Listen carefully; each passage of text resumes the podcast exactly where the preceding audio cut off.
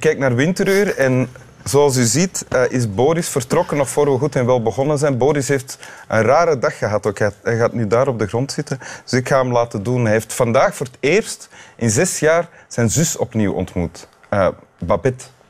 Je zou van minder. Ja, ook, ook een eh, golden retriever. En het was, een, vrolijk weerzien, onstuimig zelf. Hitsig, jammer genoeg, op den duur. En daar hebben we Boris moeten... Ik kijk nu naar Boris als ik naar daar kijk. Moeten van weerhouden, want incest dat gebeurt natuurlijk niet in eh, ons mooie, propere Vlaanderen. Ehm, dat is namelijk illegaal, daarom eh, doen we daar niet aan mee.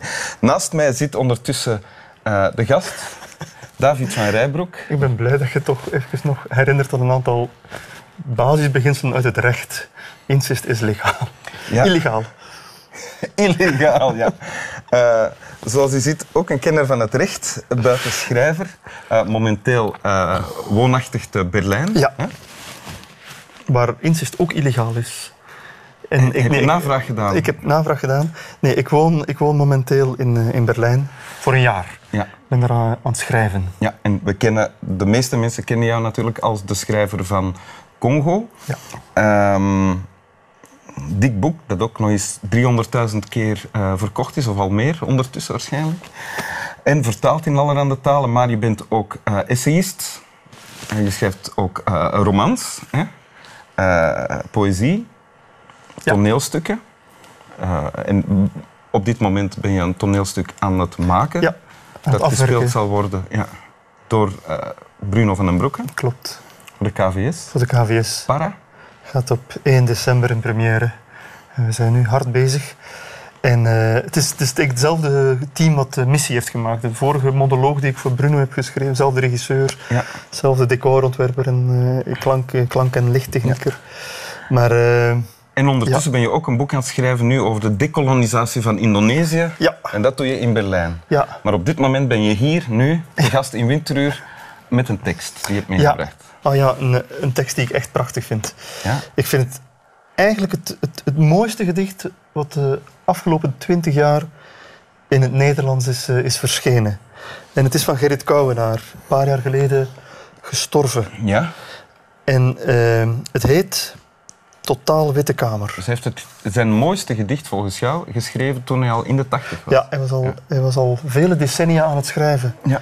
Langs een pen moeten scherpen en prachtige dingen gepresteerd, maar dit vind ik echt het, het allermooiste. We luisteren. Laten wij nog eenmaal de kamer wit maken. Nog eenmaal de totaal witte kamer. Jij, ik. Dit zal geen tijd sparen. Maar nog eenmaal de kamer wit maken. Nu. Nooit meer later. En dat wij dan bijna het volmaakte napraten. Alsof het gedrukt staat. Witter dan leesbaar. Dus nog eenmaal die kamer. De voor altijd totale. Zoals wij er lagen, liggen, liggen blijven. Witter dan samen. Gedachtenstreepje. Ja, Ja. alle gedichten van Gerrit Kouwenaar in deze bundel en al zijn bundels daarvoor eindigen op een gedachtenstreepje. Hij heeft ooit in een interview met de Poëziekrant gezegd: Ik hou niet van de punt. Misschien hield hij er dan ook niet van om een gedicht af te maken, of dat het afvoelt. Ik heb altijd het gevoel dat een gedicht een soort springplank is naar de stilte. Ah. En zeker bij dit gedicht, want dit gedicht valt echt stil. Eh, letterlijk, de taal verbrokkelt op het einde. De, de, de- het begint met volzinnen, maar het eindigt Moeten we voor het over de tekst zelf hebben, hebben over de context, het verhaal? Dat kan helpen. Ja? Je mag het gedicht daar niet toe herleiden, maar het, het heeft mij alvast geholpen te weten dat hij die bundel heeft geschreven na het overlijden van zijn vrouw. Met wie hij heel lang samen was Ja, geweest. Pia. Die zijn, de bundel is ook aan haar opgedragen. Pardon, Paula. Ik was mis voor Paula. Mhm. En ehm staat er ook niet bij dat ze overleden is, staat er niet bij dat ze een vrouw is, gewoon voor Paula, zelfs zonder hoofdletter. Ja. En, ehm, en ik kan het gedicht bijna... Maar je kan het op vele manieren lezen en het helpt in ieder geval te weten dat het een soort gedicht is wat uit, uit de rouw en, en, en verdriet is ontstaan. Je kan het daar niet toe herleiden, vind ik. Maar Het is onder andere een afscheid. ik vind het echt een afscheidsgedicht. Ehm, Laten wij nog eenmaal de kamer wit maken. Bij rouw denk je aan zwart. De kaft van het boek is zwart, er staat een wit vierkant op. Ja? Maar in, in Afrika trouwens is wit de kleur van de rouw. Ja. Interessant, hè? Mhm. En, ehm, en ik vind dat gedicht zo troostend, omdat het eigenlijk in alle rouw over wit praat. Ja, het is... eh, Fabiola was ook in het wel, wit. ik zit er ook ineens aan te denken. Ja. Die wou ook dat er in het wit gerouwd werd. Maar dat had bij haar wellicht religieuze redenen. Bij Kouwenaar heeft het ongetwijfeld andere redenen. Ik denk er ook altijd aan... Op de een of andere manier denk ik bij die kamer, die totaal witte kamer, die ook de titel van de bundel is, ik denk aan een slaapkamer van een huisje in Frankrijk. Ja, waar hij ook woonde, waar hij ook een huis had met zijn Die had vrouw. een huis in Frankrijk, Ja. kijk, een oud huisje dat Ja. ook om de zoveel tijd gewit moet worden, zoals men zegt. En wel, dat Wat kan. moeilijk is, want vaak tijdens het witte komt dan toch uit de donkerte van de met roet doordrenkte muren, die, die zwarte vlekken, die komen er dan toch weer terug door. Het is hier een kruising van poëzie-interpretatie en, en brico-praatjes. Maar dat is goed. Ja, ik- Oké, ik ben beledigd. Nee, nee, nee, dit is niet waar. Nee, nee, nee. Ik, ik vind, eh, nee, bricoleren is, eh, dat is, dat is een oeractiviteit, dat is van belang. Nee, nee, ik, ja, maar ik vind dat ook. Ik, ik stel me voor dat dat zo'n koppel is die een huis had in Frankrijk, zo om de zoveel jaar, dat moesten witte. Ik kan me totaal vergissen. Hè. Misschien slaat dat wit wel op, op de stilte, of misschien slaat het wel op het erotische. Ik weet het niet. Ja, helemaal zijn. opnieuw begonnen, net getrouwd zijn of gaan trouwen. Kan ook. Ja, kan ook. En hij wil met de jij in, in dit gedicht, en dat Ja. zou eh, Paula kunnen zijn, zijn gestorven vrouw, Ja. eh, nog eenmaal De Eh, kamer wit maken. Het is niet eenmaal de kamer wit schilderen, dan zou het niet werken. Maar doordat hij zegt nog eenmaal de kamer wit maken, is het meer dan alleen maar schilderen. Kan het ook nog van, dat vind ik mooi. Ja. En ja, Het gedicht begint ook met een, hè, laten wij nog eenmaal de kamer wit maken. Dat is een begrijpelijke, normale... volzin. Ja. En dan wordt het moeilijker en moeilijker. Ja. Ja, maar dat wordt moeilijker. Dat gedicht is niet moeilijk. Wij, het is omdat wij moeilijk doen. Het, is, het wordt helderder en helderder, omdat het in brokken en brokken uiteen begint te vallen. Ja? En, ik- Kijk, nog, nog eenmaal de kamer wit maken. Nog eenmaal de het woord eenmaal komt er, komt er vier keer in voor. Als je viermaal eenmaal moet hebben, eh, dat is een soort wanhoop. Hè? Van, alsjeblieft nog een keer samen mogen zijn. Ja. En, ehm, maar het is geen hysterische wanhoop. Het is, heel, het is een hele serene, een hele kalme wanhoop. Kalme chaos. ja. Ken- ken Sandro? Veronese. Ja, ja, ja, Ja. Kalme wanhoop. Ik denk nu, je hebt die eerste zin, laten wij nog eenmaal de kamer wit maken. En eigenlijk is het dat. Dat is de inhoud van het gedicht. Ja. En de rest is dat blijven proberen zeggen, stamelend. En af en toe voegt hij iets toe en af en toe brokkelt de muur verder af. En op het einde vallen de woorden helemaal uit elkaar. En, weet je, en daarom, daarom vind ik, ik vind dat een heel troostrijk gedicht. Ja? Ja, en we kunnen wel over de technische aspecten spreken, ik vind dat ook interessant. eh, maar het gaat ook over wat een gedicht met je doet als lezer. En wat het met mij doet, is dat dat een gedicht is dat, dat troost, maar juist omdat het niet wil troosten.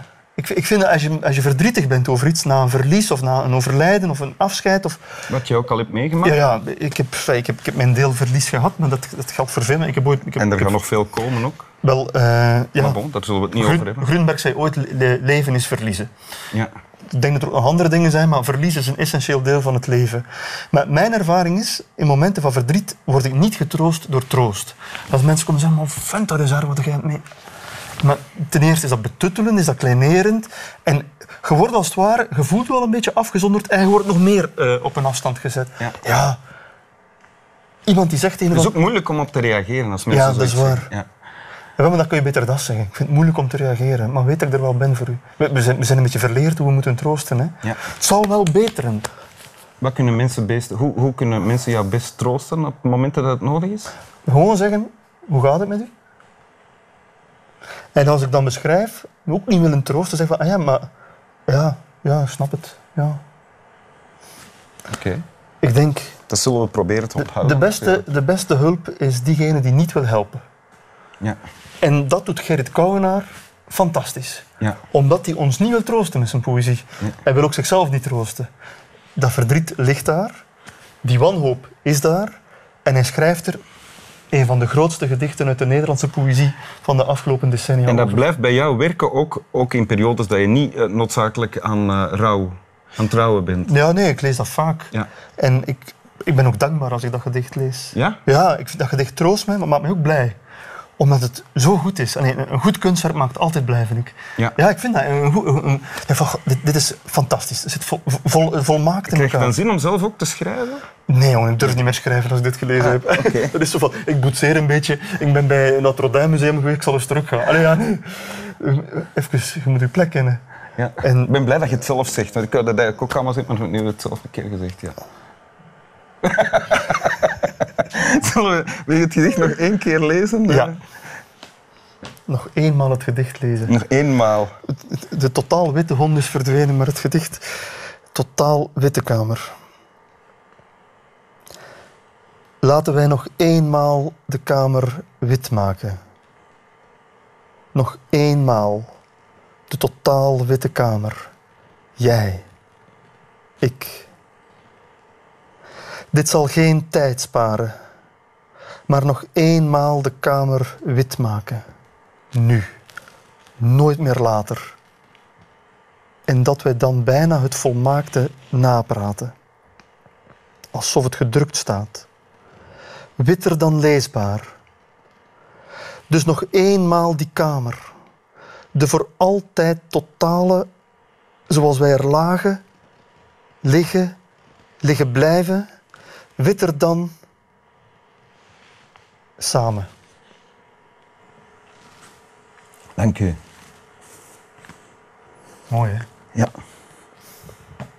Misschien heeft Boris dat ook nog wel gedacht vandaag toen hij Babette zag. In zijn eigen hondentaal. Stap wel.